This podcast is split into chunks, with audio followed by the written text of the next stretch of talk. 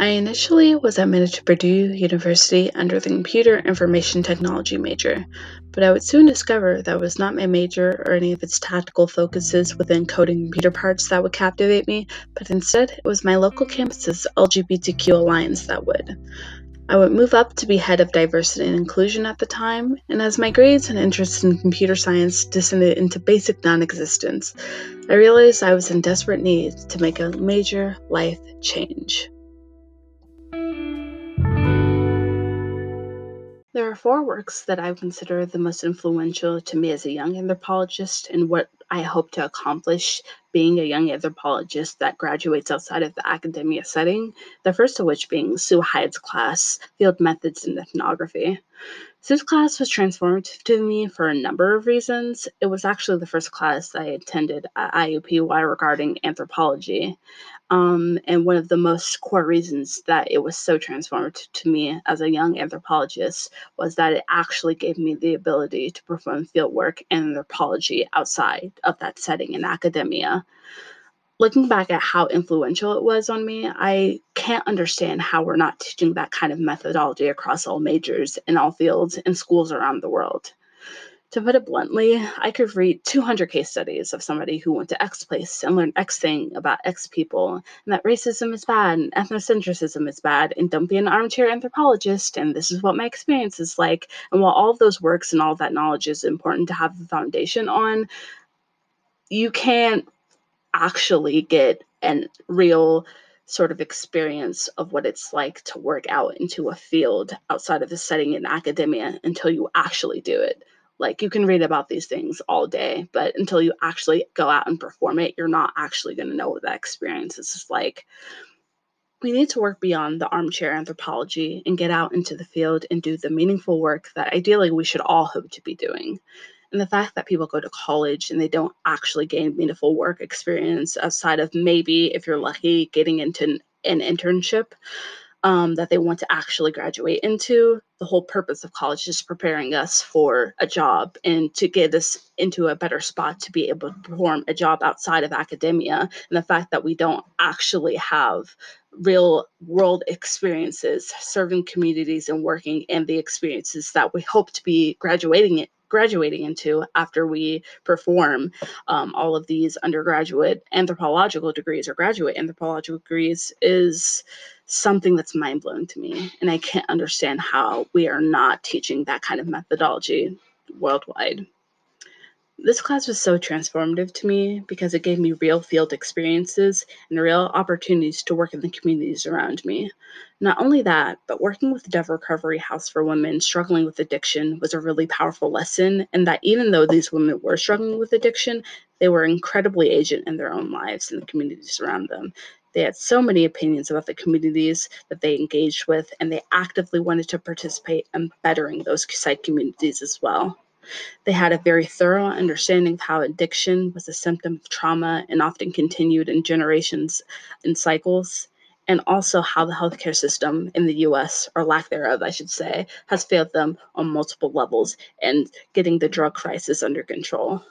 The women that I got to work with in this class gave me an opportunity to see that these women were not just their addiction. They were kind, they were considerate, intelligent, and passionate human passionate human beings, and it was a very valuable lesson to learn that those who experience marginalization or are failed by the system are not simply that marginalization.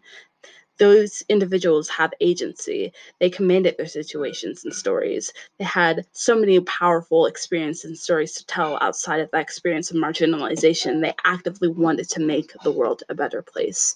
And this theme would be a theme that would continue throughout my undergraduate anthropological career. The second experience that I had that was really transformative to me as a young anthropologist was actually an article that was written by Dr. Wendy Vogt. It's titled Stuck in the Middle with You, and it's a narrative piece surrounding migrants and their journey through Mexico, surrounding a concept that Dr. Vogt refers to as intimate labors, a useful category of analysis to understand power relations based in race, class, gender, and its multiple forms of care work. I remember specifically the formation of what Dr. Vogt refers to as protective pairings are essentially fake relationships migrants form with one another to protect them from gendered violence and assault that is common throughout the migrant path. In particular, Dr. Vogt's focus on how migrants reproduce complex and interesting relations that help them throughout their journey was incredibly captivating for me. It was transformative to my perception of migration and as we move again away from looking at marginalized people simply as their experience of marginalization, but instead as active agents that understand and shape their own destiny, Wendy does a really incredible job of that in this article. She really perfectly balanced the very real danger that migrants face throughout their journey with the agency that migrants take in understanding and reproducing various forms of intimacy to help themselves navigate these multiple intersections of marginalization and danger to move throughout Mexico. That was really, really important for me to understand, and it gave me a very new depth, very new experience of sort of the depth and complexity that is the issue of migration as a whole. Migrants were really powerful agents that maintained all of these really precarious, sort of complex relationships and understood the danger of the relationships and really came up with inventive solutions to be able to survive the journey throughout Mexico, either into Mexico or into the United States. Moving away from Dr. Vogt, there was another influential figure that I was introduced to in Dr. Vogt's class, and that was the famous Judith Butler. Judith Butler's most renowned theory that gender is a social construct that is given meaning through our performance of it is something that even I knew at the young age of 13 or 14, questioning my own gender. Judith quotes, It becomes impossible to separate gender from the political and cultural intersections in which it is invariably produced and maintained.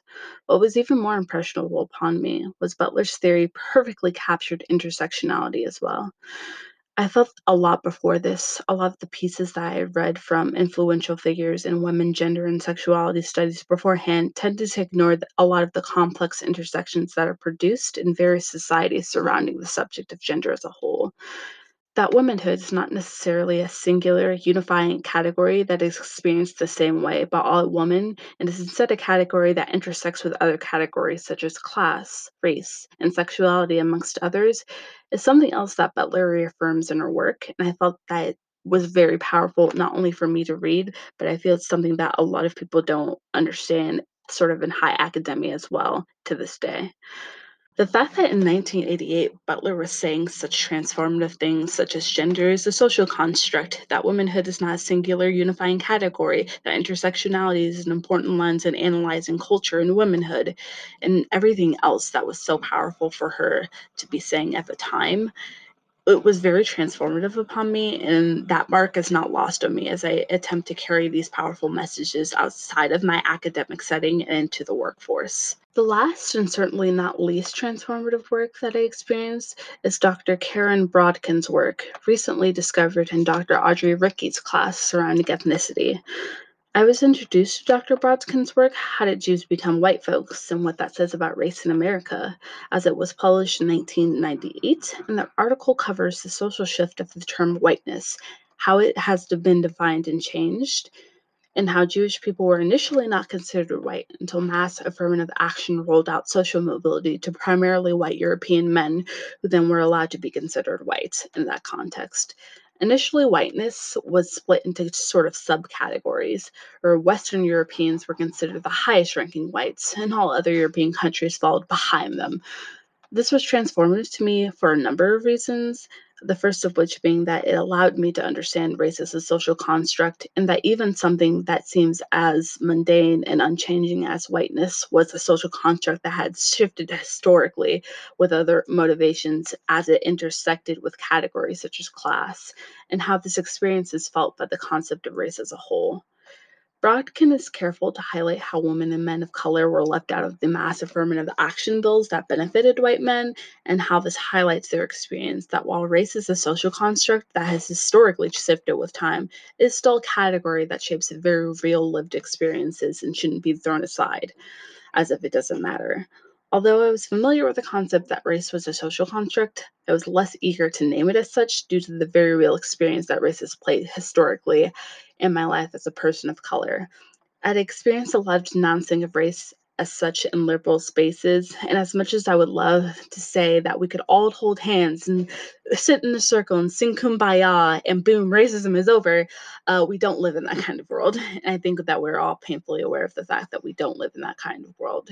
And to read an article that acknowledged that race is a social construct that has shifted and changed within the society that has produced it, but it's also something that is a very real shaper of lived experiences for people of color was really a sort of nuance that I felt that had been lacking in my studying of anthropology and critical race theory beforehand.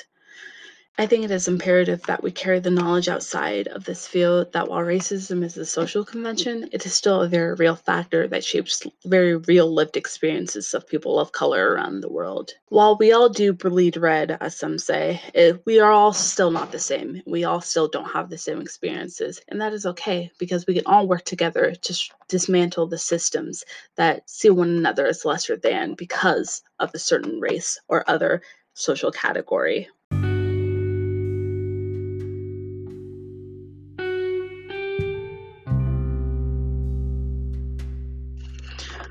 I hope to use all of these skills to help serve the communities that I will collaborate with in the future and spread the wealth of knowledge and identity in the various ways these ideas manifest in the career beyond my degree. Applied anthropology directly involved in grassroots organizations and the communities around me is how I wish to implement people centered tools that will help approach societal issues and establish a chain of knowledge that helps connect communities to the larger worlds that they live in.